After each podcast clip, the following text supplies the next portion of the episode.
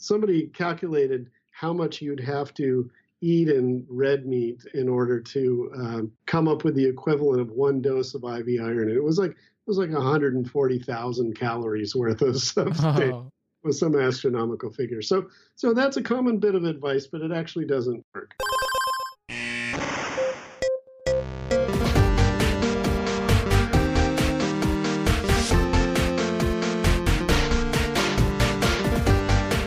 Welcome back to the Curbsiders, the internal medicine podcast. Well, hello. That, that, that was way delayed, Stuart. Uh, I think you're half asleep. The internal medicine podcast that uses expert interviews to bring you clinical pearls and practice changing knowledge.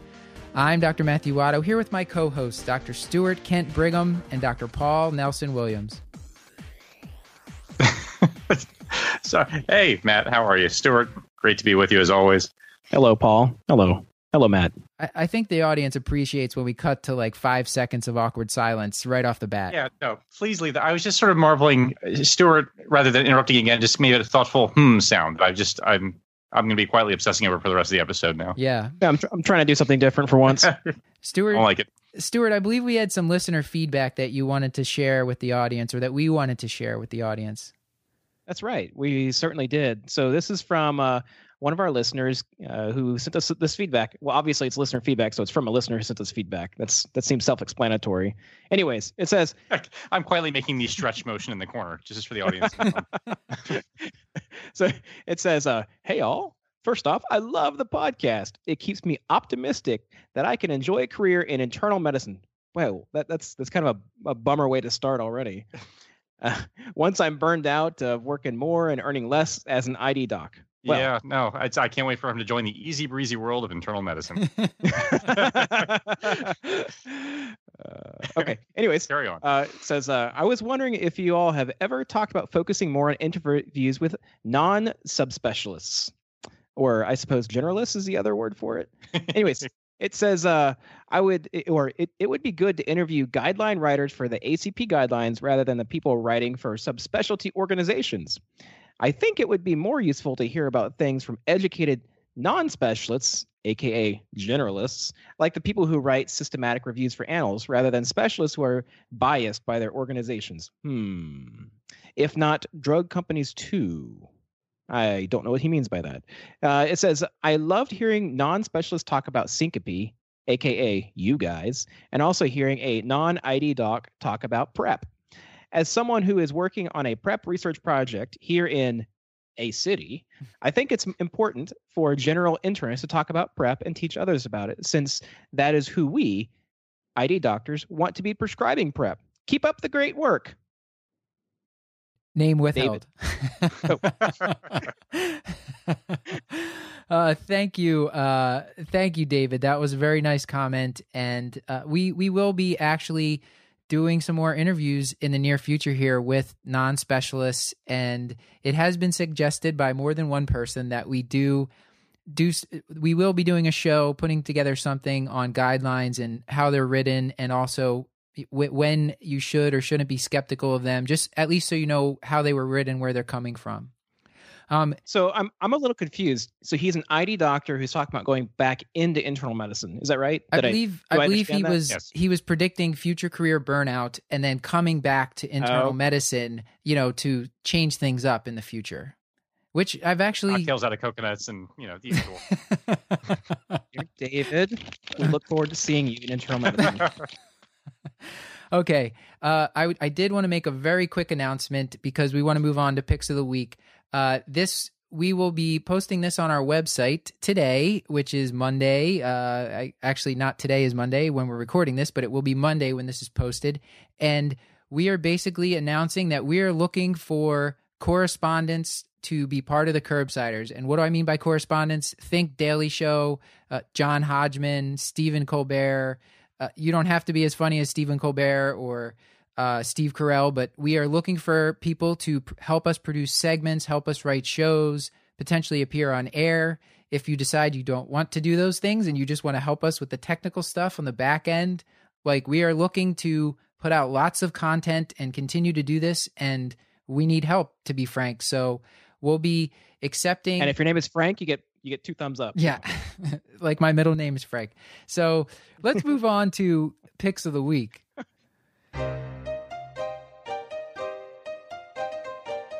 And as always, I I like to check in with Paul on his movie quest, and then Paul, if you had a specific pick of the week, we'd we'd love to hear it. I can't remember if I made this point before, but I You really quit? You quit? I, a good thing to do is if you really love something is to turn it into just an unbearable chore that's almost impossible to accomplish just to really just dredge up enthusiasm for that thing. So i would highly recommend if you love something just do it until you can't stand it anymore. So having said that i'm still far far behind. Um, i have seen a couple of movies that have been okay. One i particularly liked and this will be my recommendation is the movie colossal which is actually i think available streaming now it's a, a 2016 science fiction movie starring Anne Hathaway and Jason Sudeikis. And I, I have a hard time even classifying it as comedy or drama. It's weird, for sure. But uh, Anne Hathaway plays a character who's struggling with alcoholism.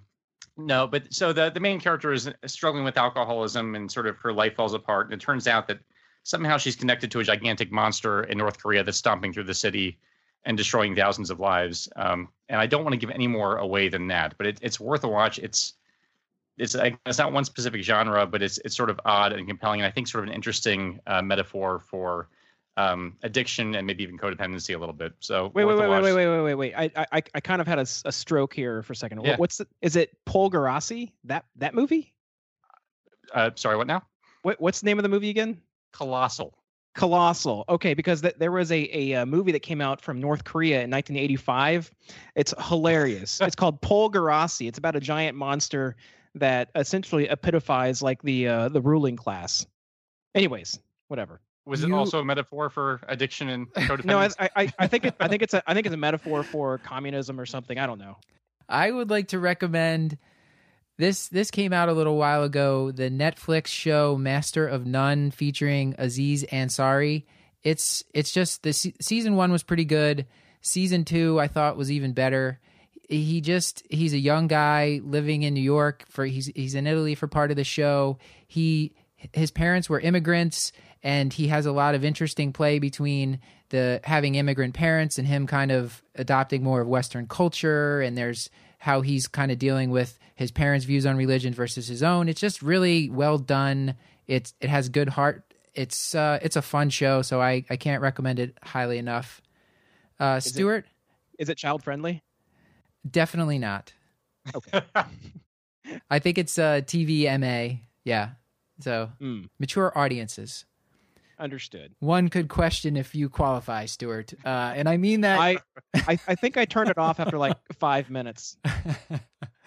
I uh, I don't. You're plenty mature, Stuart. You have five children and a house full Yeah. of weird animals. I mean, you're you're you're living the dream. Yeah. So, Thanks, guys. what's your Thanks- pick? Thanks for the laughs.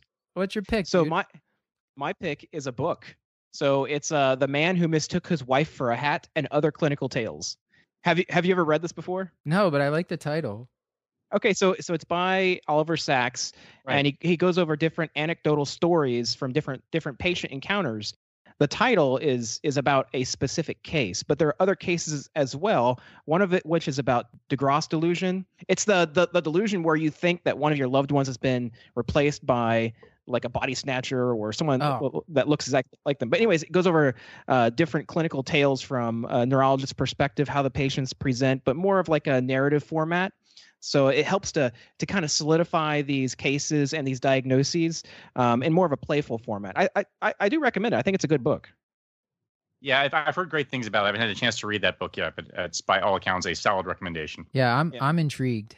Well, let's let's move on because we're uh, time wise here. We should probably move on to the main episode. And uh, this is anemia is a topic that I, I I feel it's a relatively basic topic, but one that is not really taught well or simplified well. So we I, th- I think I think you keep scheduling these when I'm not there on purpose. That's what I think. David, Dr. David Steensma is a senior physician at Dana Farber Cancer Institute and associate professor of medicine at Harvard Medical School. After undergraduate work in physics and astronomy at Calvin College in Michigan, he attended the Did you say uni- astronomy? yes. He attended the University of Chicago Pritzker School of Medicine and then completed clinical training in internal medicine, hematology, and medical oncology at Mayo Clinic in Rochester, Minnesota. After postdoctoral work at the Weatherall Institute of Molecular Medicine at the University of Oxford, England, he joined the hematology consulting staff at Mayo Clinic before moving to Boston in 2009. His clinical research focus is on myelodysplastic syndromes and marrow failure disorders. He has led a number of multicenter trials of hypomethylating agents and hematopoietic growth factors in patients with myelodysplastic syndromes, other, myelo- other myeloid neoplasms, and marrow failure syndromes. Dr. Steensma has has more than 300 peer reviewed publications and has served as a member of the FDA Oncology Drug Advisory Committee uh, and section editor for the Journal of Clinical Oncology and education program chair for the American Society of Hematology. So, needless to say, he is quite qualified to teach us about anemia. There's a lot of great clinical pearls in this one, eh, which is we strive to do on every episode. So, Mm-hmm. I hope you enjoy it. That's right. Unfortunately, I was unable to join Matt in this episode, and that really makes my blood boil. Okay, that's not bad. Welcome back to the Curbsiders. This is Dr. Matthew Watto. I'm proud to be here today with Dr. David Steensma from Dana Farber, and he is a, an associate professor at Harvard Medical School. Hi, Dr. Steensma. Hello, how are you, Matthew? Good. And I should have asked you before, am I pronouncing your name right? Because I'm kind of notorious for mispronouncing names. You're you're fine. Okay, great. Uh, Paul and Stuart aren't here to make fun of me for that, but that's that's kind of a theme on every show. The first question that I that I always like to ask all our guests is if you had to give yourself the kind of one-liner that we give to a patient when we present them on rounds in the hospital, if someone were to say a one-liner about you, what would that sound like? I am a uh, blood and bone marrow doctor, uh, focusing on patients who have low blood counts primarily, uh, and evaluating them and taking care of them. Um, and I do clinical studies as well, clinical trials. So that's my my sort of professional uh, one-liner. And how about uh how about on a personal level anything outside of medicine you do that that you think would be interesting or that you do just, you know, for for wellness? So I uh, have two daughters, one of whom is going to college in just a week, which is very exciting and traumatic for our household.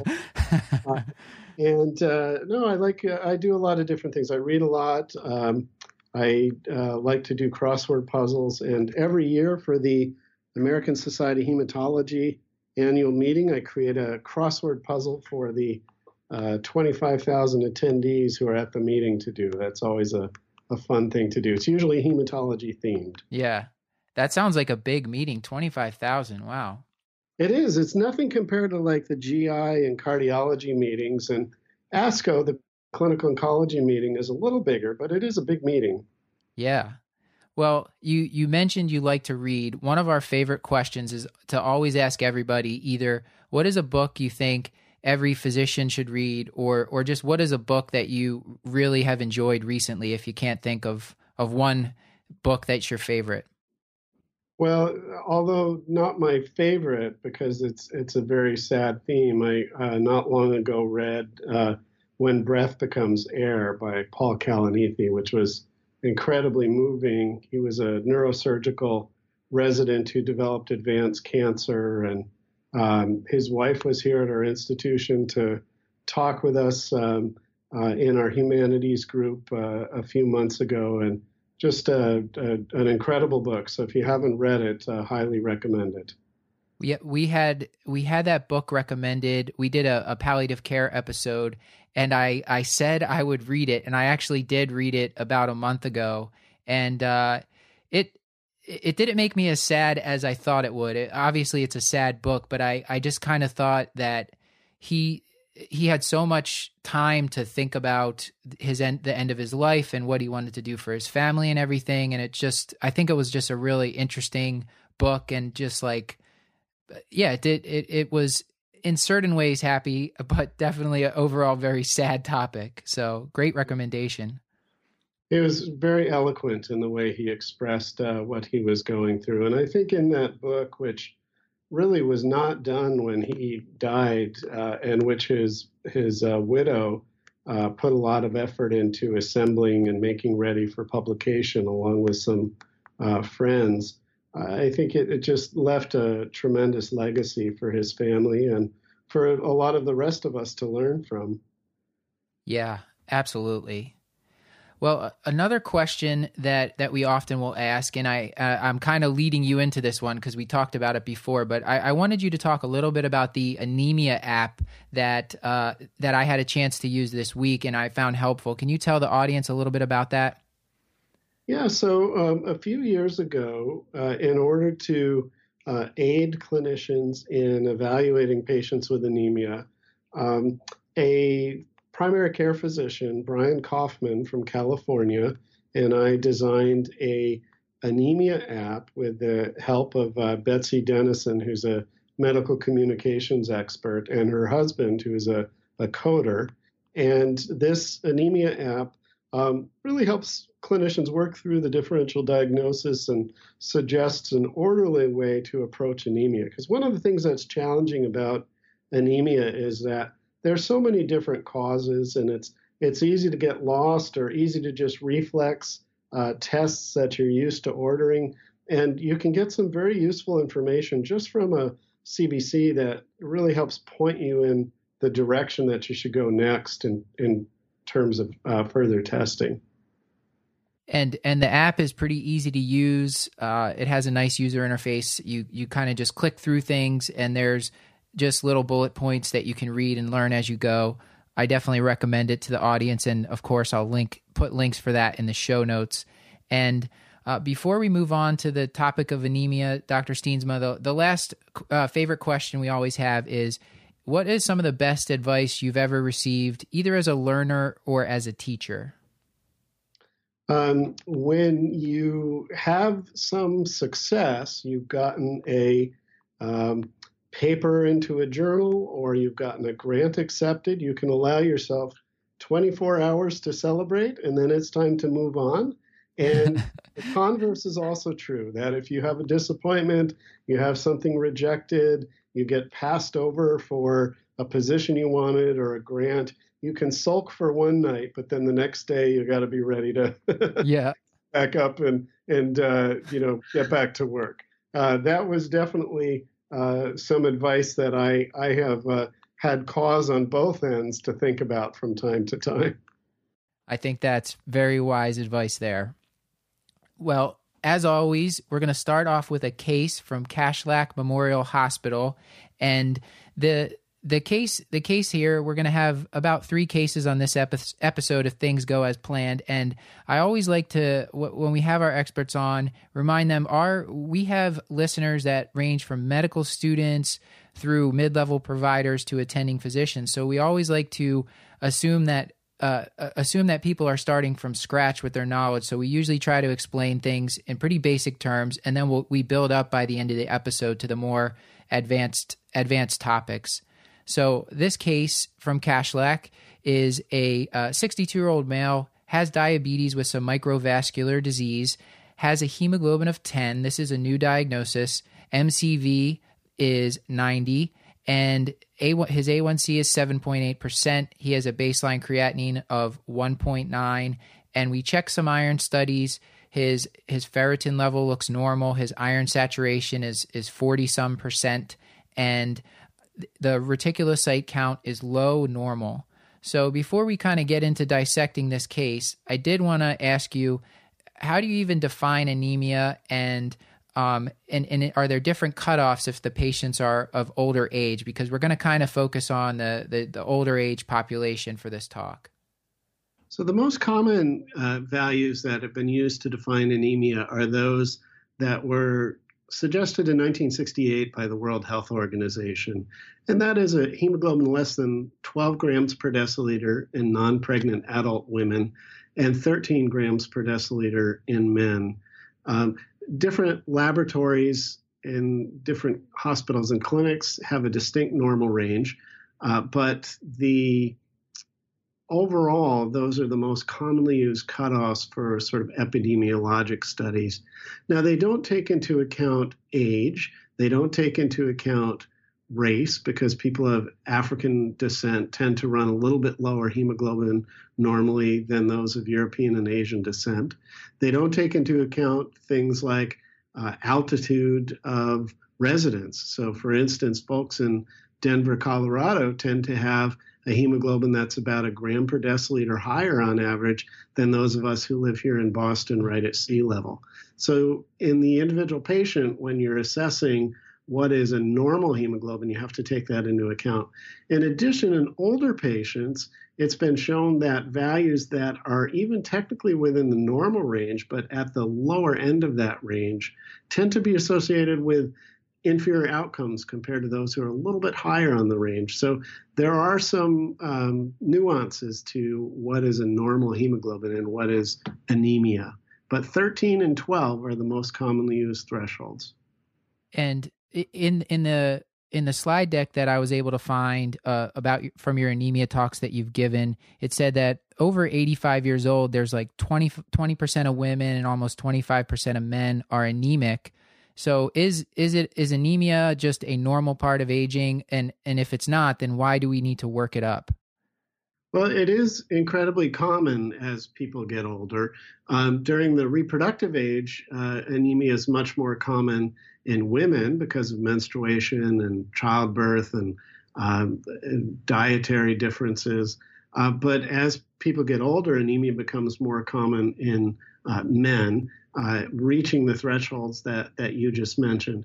And the reason that it's important not to just uh, blow it off, especially if the anemia is significant, is that the anemia can be a sign of a serious problem, something that um, needs to be evaluated and treated. And so there is a lot of very mild anemia, and some of it it's fine to sort of do an initial assessment, and if it nothing turns up, then then you can just monitor it. But there are certainly a number of folks with uh, uh, anemia that that uh, needs to be intervened upon. Now, for for this case that that I've given you with this 62 year old male, hemoglobin's 10. What numbers when you when you look at a CBC and you and you first see someone's anemic, where where does your eye go first, and what should the audience how should they be thinking about this?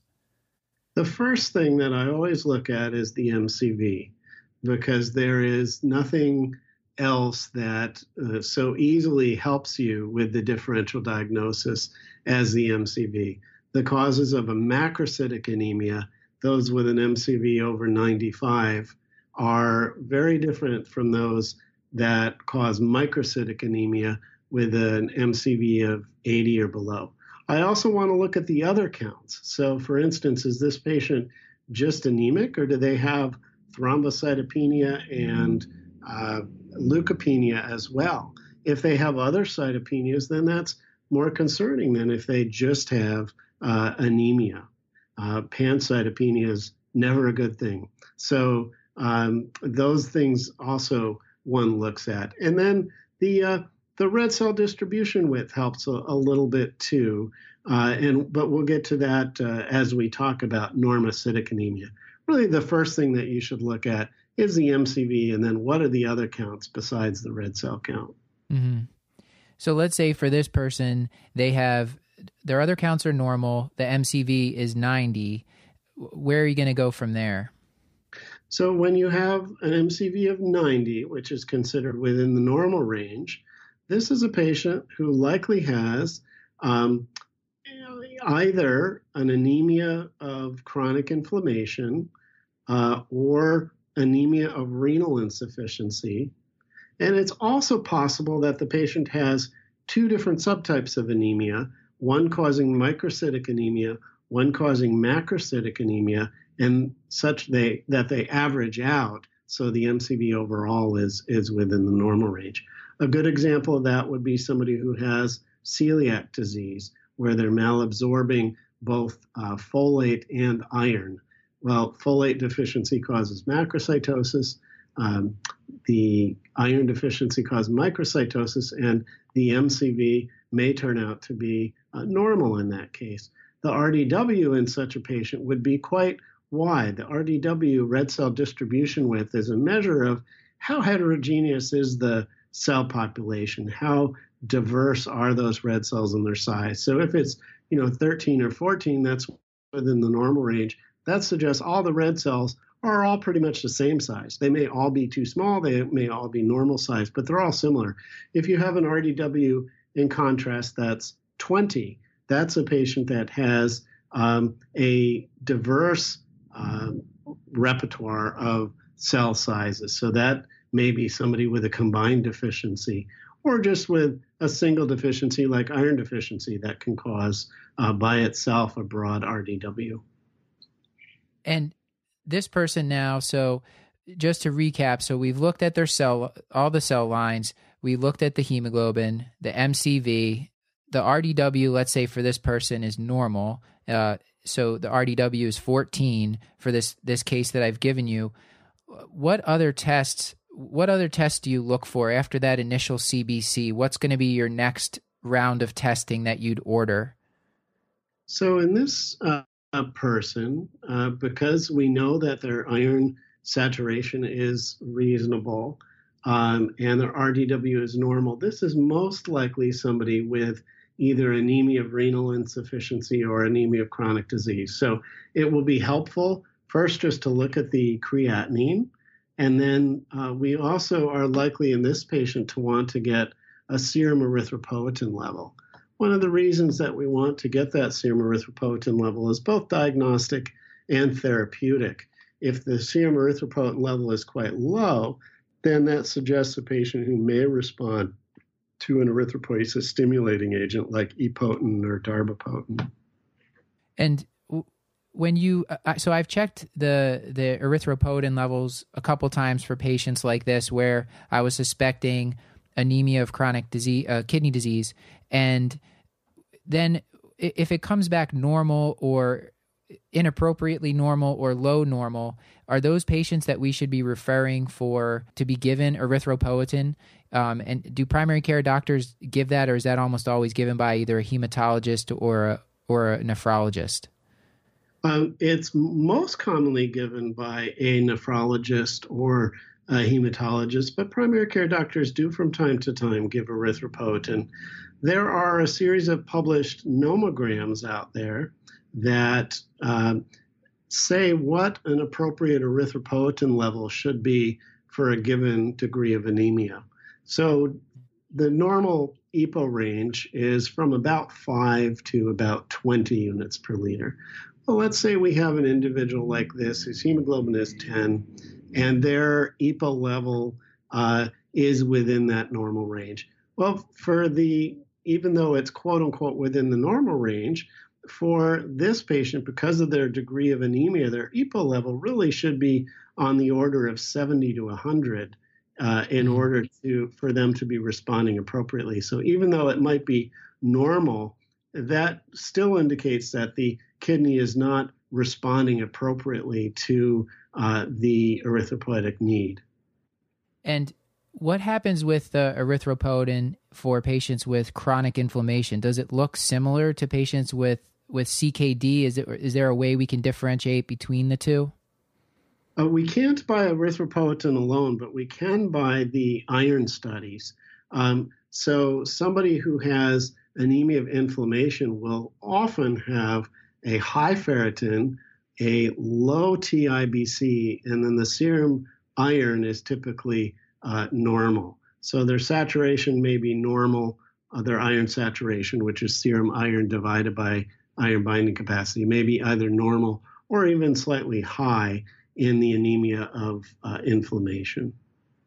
Okay, and I when when I was looking at the the KDIGO guidelines, the um, the the kidney organization, I don't remember what the entire acronym stands for.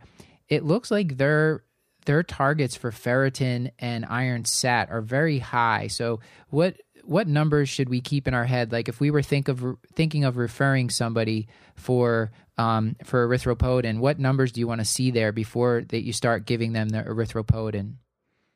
Well, you'd like to see the iron saturation over 20% before giving erythropoietin. If it's less than that, it, it, suggests that the patient does have some element of iron deficiency, and that, that could be a, um, a factor in their anemia. And uh, we won't get reimbursed if we give erythropoietin to someone who is uh, iron deficient. And is there any sort of cutoff for ferritin, or is it really just the iron sat that we're looking for for in, in those patients? Uh, it, there is actually some controversy about what the ferritin uh, cutoff uh, should be. Uh, 800 is um, often used to designate someone who is clearly uh, iron replete. For somebody whose ferritin is within the normal range, say 200, 300, but they have inflammation, they may still be functionally iron deficient uh, because the body is not able to use the iron uh, as effectively. So um, it, it's complicated. Yeah, that that has always confused me about anemia of chronic inflammation because the the person maybe their iron sat is low or but but their ferritin is like 150. It, do we give those patients oral iron or do they need IV iron? How do you decide what to do there? Um, before before they're going to get treated for the anemia of chronic inflammation. Well, it turns out patients with the anemia of uh, chronic inflammation, if their iron stores are borderline, they very rarely respond to oral iron. So if they're going to get any iron at all, it probably should be parenteral iron. In the old days, when we only had iron dextran, that was a bit of a daunting um, proposition. But now, since we have a number of different iron salts that are safer for intravenous use, that giving of IV iron has become much more routine. And I, I, think we should probably jump back and, and for for ferritin levels because when when you check ferritin levels on patients without CKD or without inflammation, usually the numbers we're seeing are in the the 50 to 100 range or so, at least in the labs that I'm working, or, you know, that I'm using, these are for kind of otherwise relatively healthy patients. And uh, if if it's low, it's usually less than 15 is is the cutoff I've seen. Can you give us? Can you kind of go through with with ferritin what what cutoffs you look for, and and if it differs based on the the underlying disease a patient has? Yeah, so um, definitely. So if you see somebody whose ferritin is under 20, they are pretty much iron deficient by definition. The hard part comes when they are at higher levels because it's very difficult to estimate the degree of ferritin elevation that's just from inflammation alone. There's a, a somewhat newer test that can help us out quite a bit. It's called the soluble transferrin receptor. It's commonly confused with transferrin saturation. It's not the same thing. Transferrin saturation is serum iron level divided by TIBC, total iron binding capacity. The soluble transferrin receptor is actually measuring the level of um, transferrin circulating uh, in the blood, and that is not sensitive to iron um, to inflammation. So if that's elevated, the patient is truly iron deficient, even if the ferritin may be within the normal range. So in ambiguous cases, I use that to help sort it out, and that's widely available now. That's great. I, I, that was on my list of things to ask you about because that is not a test that I have been using and I I recently changed jobs. I I've seen it kind of going around, but I wasn't exactly sure how to interpret it. So that's that's going to be helpful for me. Thank you for that. You bet. So okay, so with this patient, getting back to this first case we had here, uh, it looks like his his ferritin was 58, his iron sat was 48 percent, so higher than 20. Hemoglobin is 10, how would you how would you end up treating this patient? Let's say we're calling this anemia of uh, of CKD. Let's say the EPO level came back low. Well, so this is um, a somewhat challenging area from a regulatory standpoint because although the patient's EPO level is at a level where it, it sounds like he would benefit uh, from supplementation, the insurers have varied in how they will reimburse uh, EPO in a non dialysis uh, patient. And so there may be specific regulations that your regional Medicare provider, for instance, has for whether this is somebody who could get an ESA or not.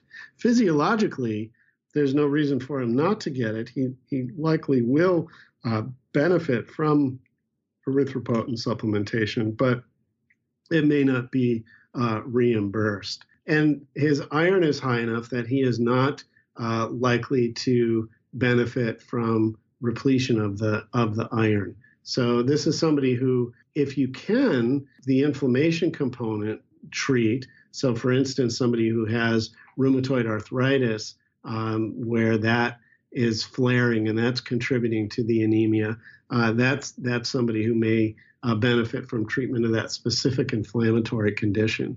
But for somebody like this, where it sounds like it's just sort of low level, non specific inflammation, where it's somebody who um, you know likely has a component of renal insufficiency as well, he he may or may not be able to get erythropoietin, but if he can get it, he's likely to benefit from it.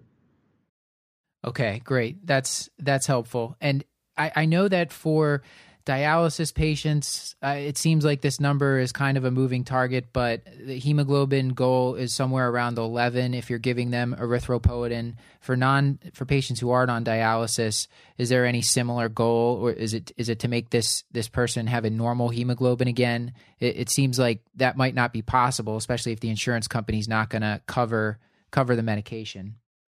That's right. So most commonly, we are permitted to initiate hemo, uh, an ESA if the hemoglobin falls below 10 grams per deciliter.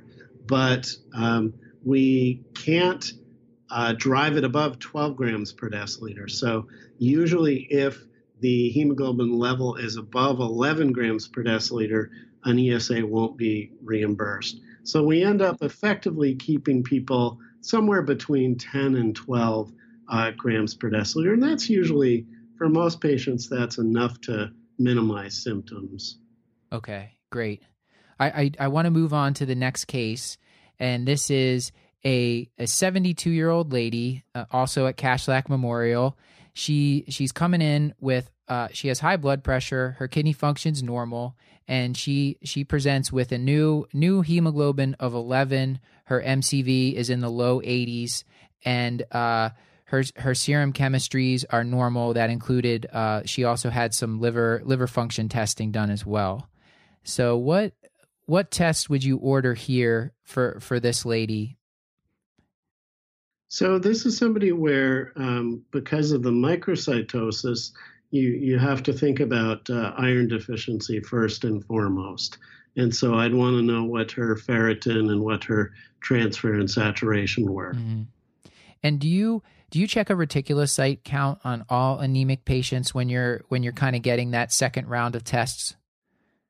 I don't routinely, um, but it can provide helpful information. Um, what the reticulocyte count really tells us is whether the um, anemia is uh, proliferative or hypoproliferative. We want a corrected reticulocyte count over 2% for a patient who has anemia to indicate that the bone marrow is responding appropriately to the anemia.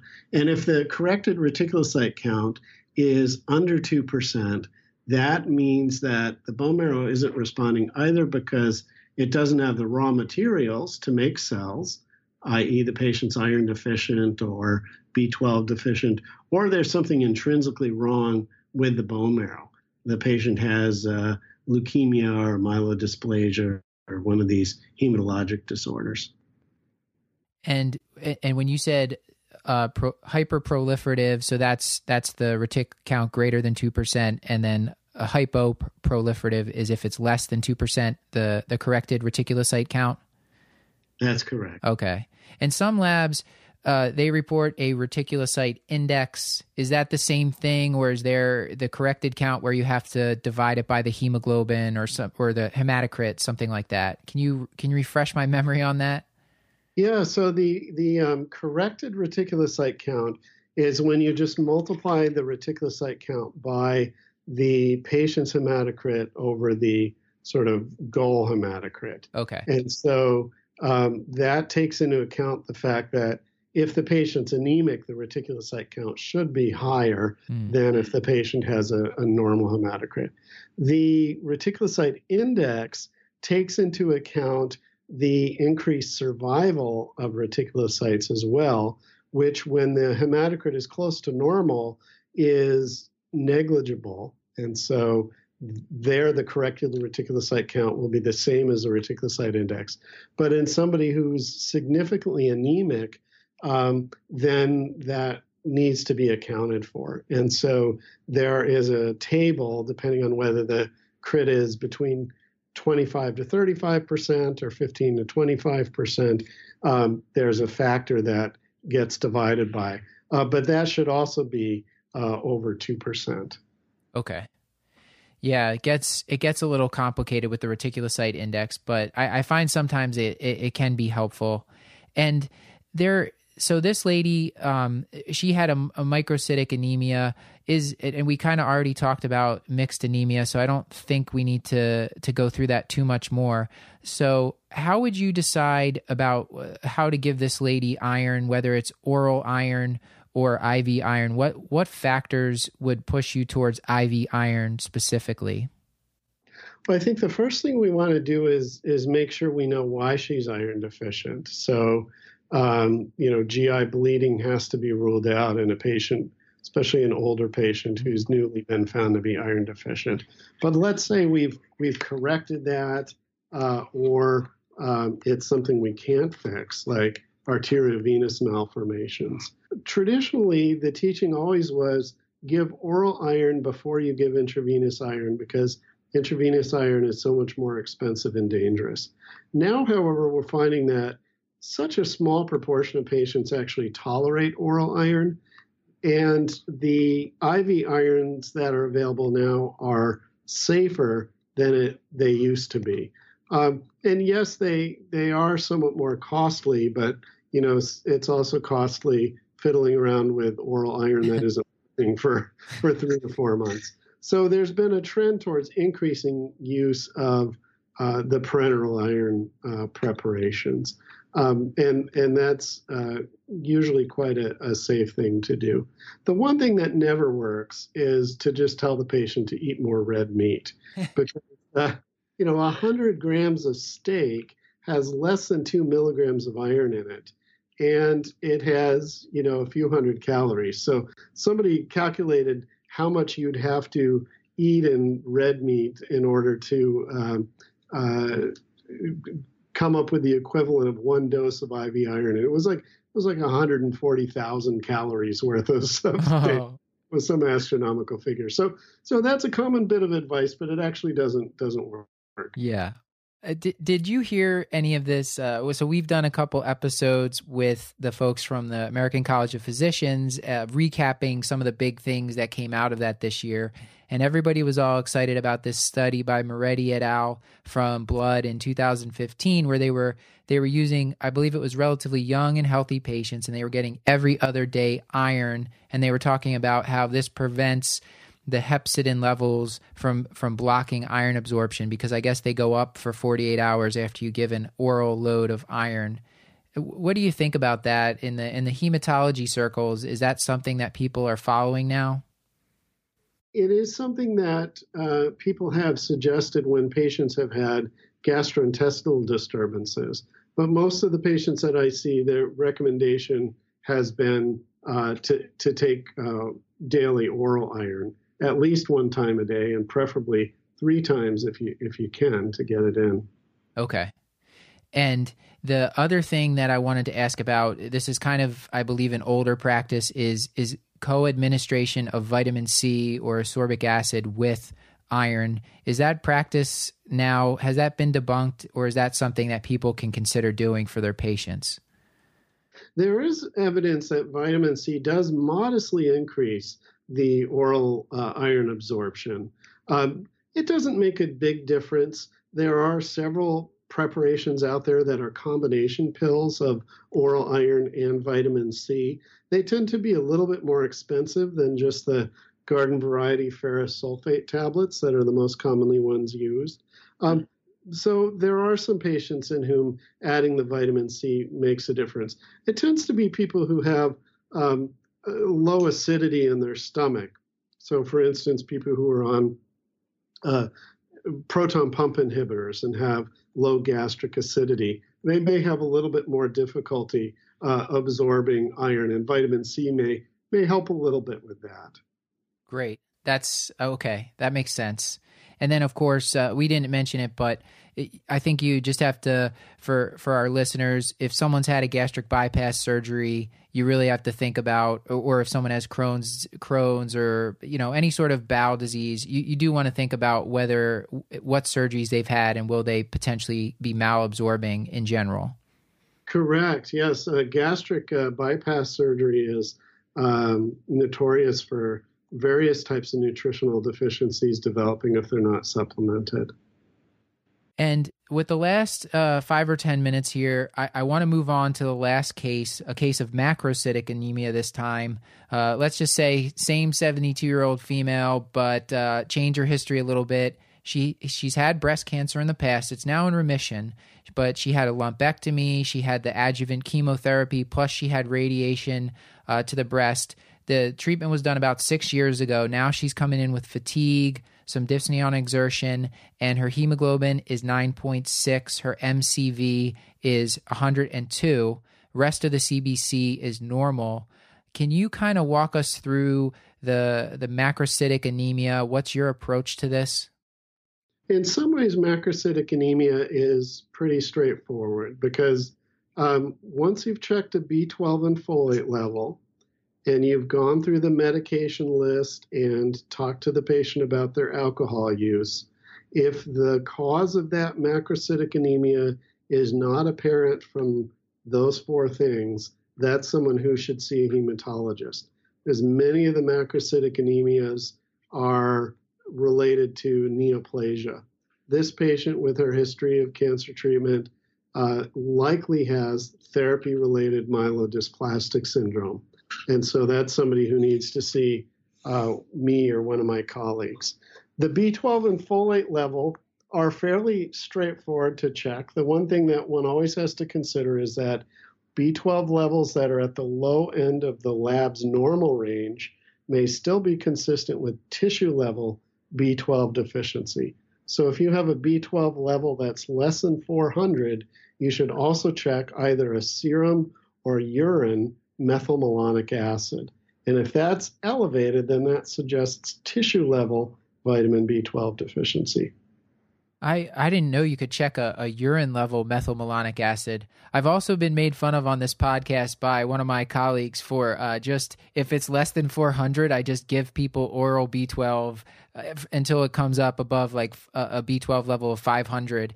Um, usually it comes back like greater than a thousand or something like that if they've been on if they've been taking it for a while um, rather than than have them stuck again. So i'm not recommending that to the audience but um, just just bringing up a past episode is is there a b12 level uh, so is 400 your goal when you put someone on treatment when uh, for the for repletion?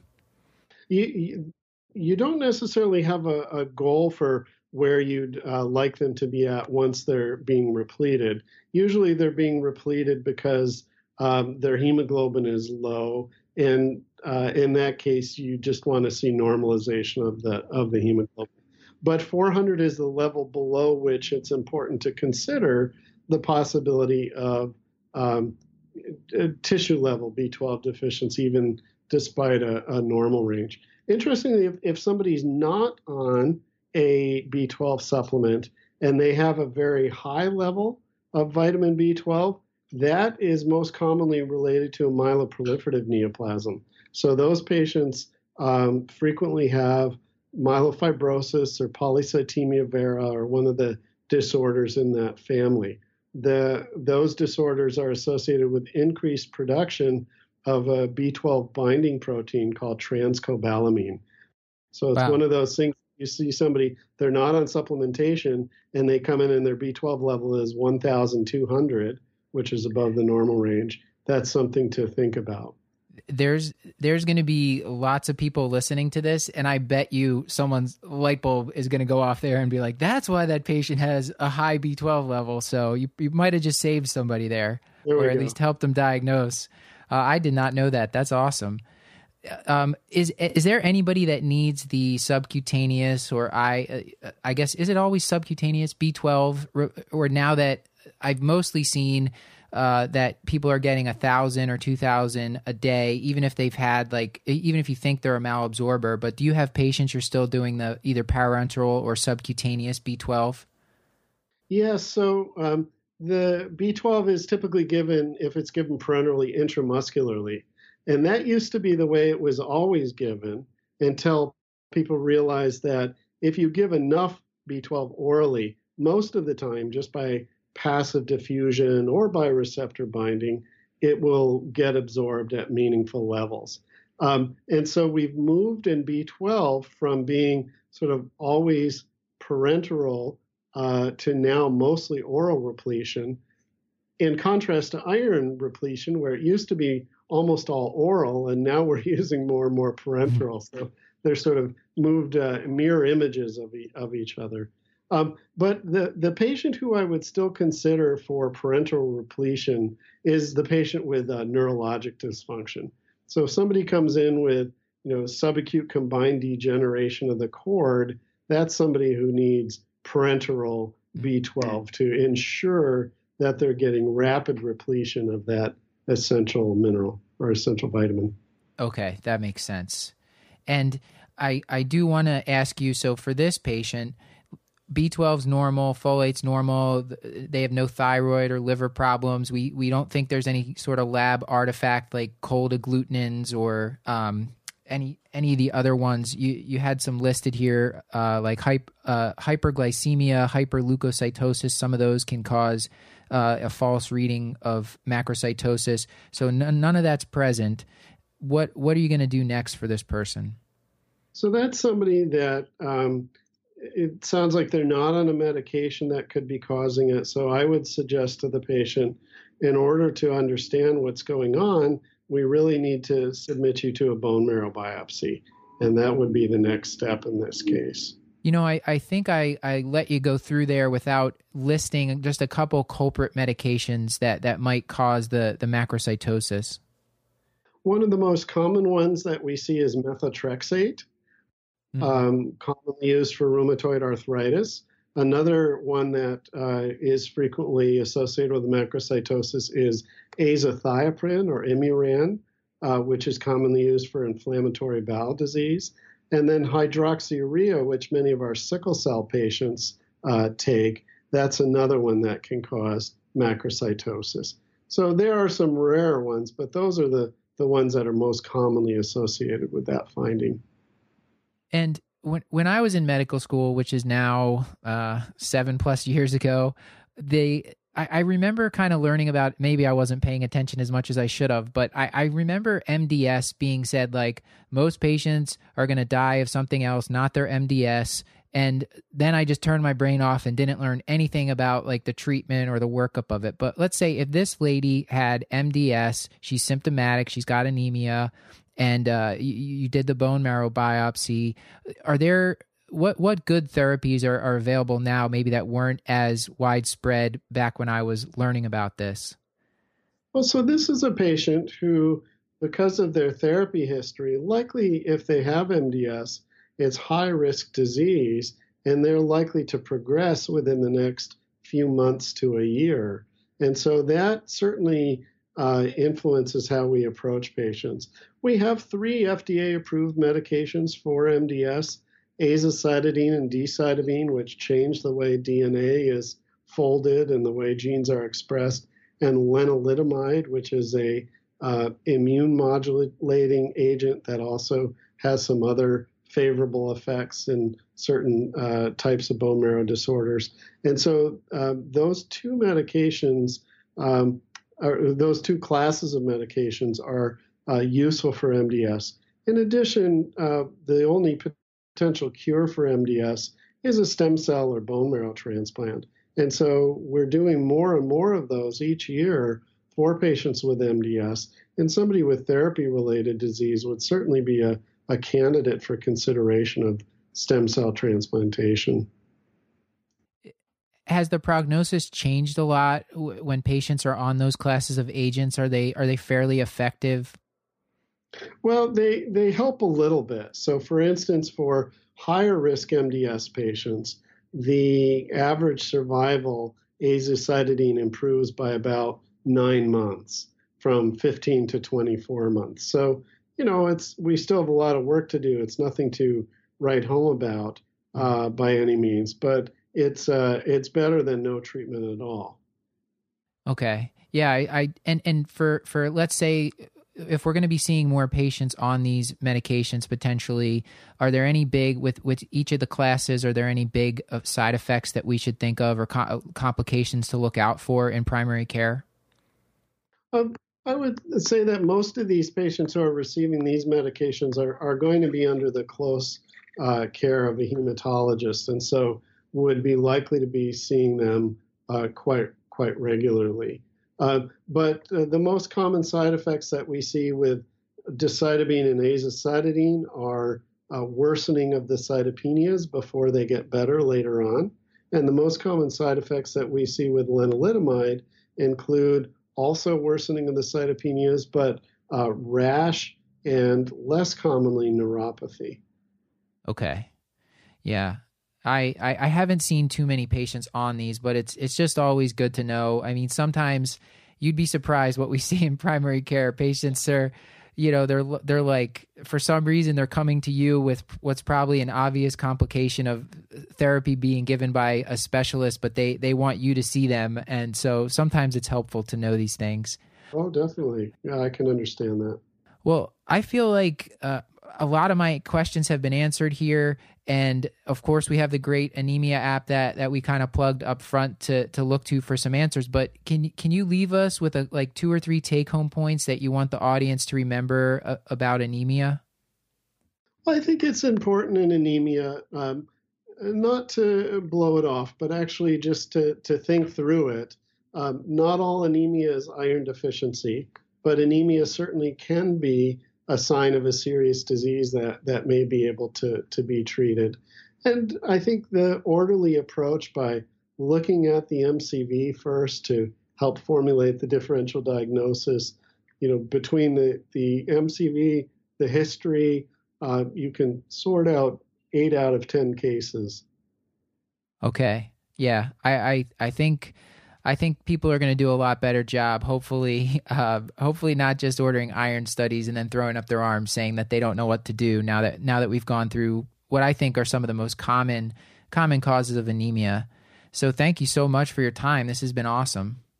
My pleasure. Thanks for featuring this topic. And we're back. Well, hello. Hello. Hello, Stuart. Hello, Paul. you guys still with me there? Is this the Still intro, the outro, or the midtro? I, intro.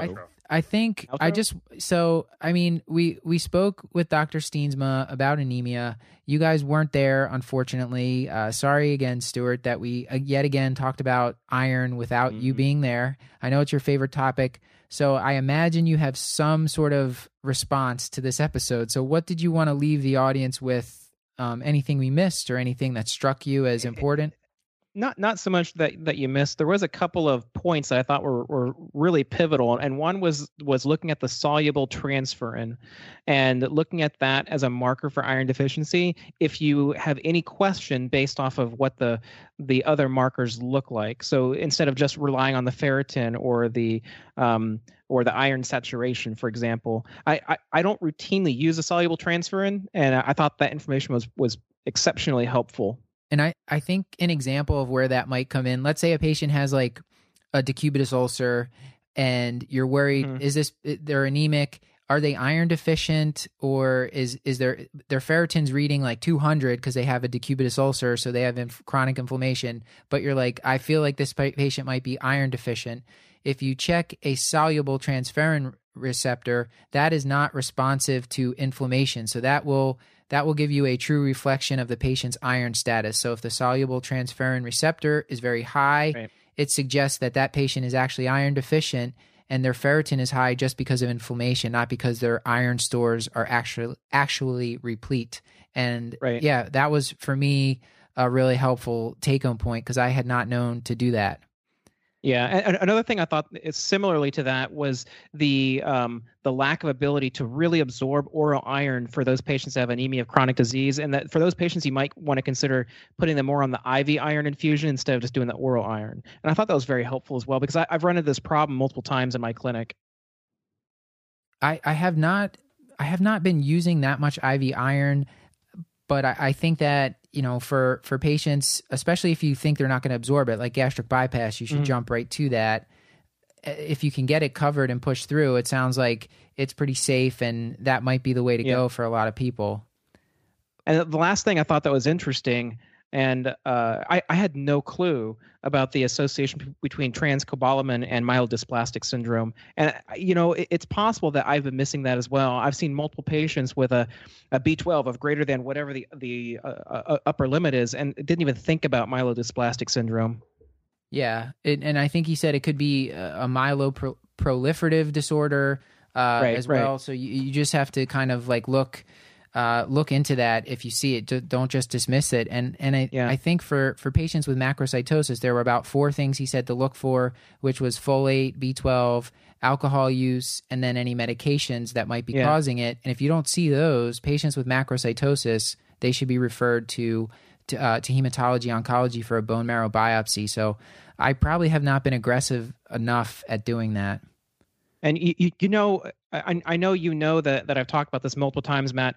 But one of the things that really kind of stumps me is the prevalence of iron deficiency, even for non-anemic patients. And I've seen this before, where um, I, I've gone through multiple questions in a questionnaire that I've in the process of of writing up, and I, I found that for those patients that are almost pan positive when you're asking questions about dopamine, norepi, serotonin, melatonin pathways. Um, I, I've actually had patients where I'm like, hey, I, I really think you're iron deficient, but you're you're RDW is fine, your MCV is fine, you're not anemic, and I check a ferritin, and I've had several patients who have had ferritins of less than five, and it completely has stumped me. That's one thing I wanted to ask about him, and the future is something I, I do want to investigate a little bit more. But one thing that I have found um, is, is so he, he was mentioning looking at the MCV first, which is certainly important. I think looking at the MCV in con in context with the RDW is important because one of the things that you develop first in iron deficiency is anisocytosis that may expand as you start to become microcytic. And so looking at that RDW in context of the patient's history is vitally important. And so certainly I I, to- I completely agree with him, but but understanding the the um uh the sequence of events that leads to iron deficiency anemia for those patients that truly are, are iron deficient. And being able to identify those patient, patients that maybe because of nu- nutrient deficiencies recent uh, gastrointestinal uh, uh, uh, bypass or crohn's disease patients celiac disease patients those patients who routinely are known to not absorb sufficient amount, amounts of, of iron if you ask some of the questions that are related to some of those neurotransmitters uh, you might be able to I, I accurately identify those patients earlier in the disease process Right, right. So there's you're saying that before the iron deficiency shows up, Right. you're you've noticed that you're seeing clinical Right. symptoms of people who are, you know, deficient in these neurotransmitters that are w- down Mhm. down the stream in the iron pathway. Ab- absolutely, and Got it's it. something I do want to I do want to talk about more in the future. But unfortunately, I wasn't there to talk with uh, Dr. Steensma. Yeah.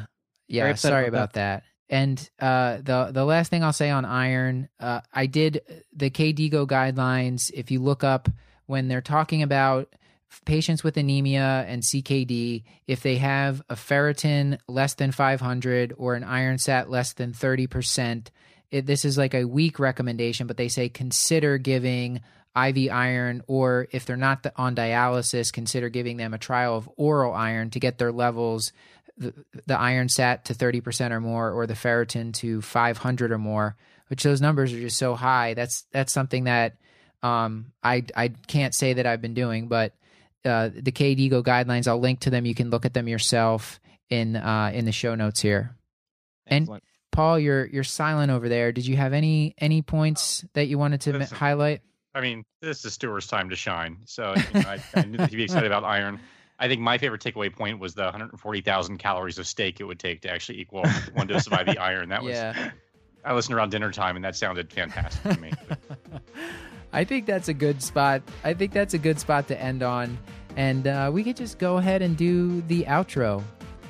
This has been another episode of the Curbsiders, bringing Sure you has. a little knowledge food for your brain hole.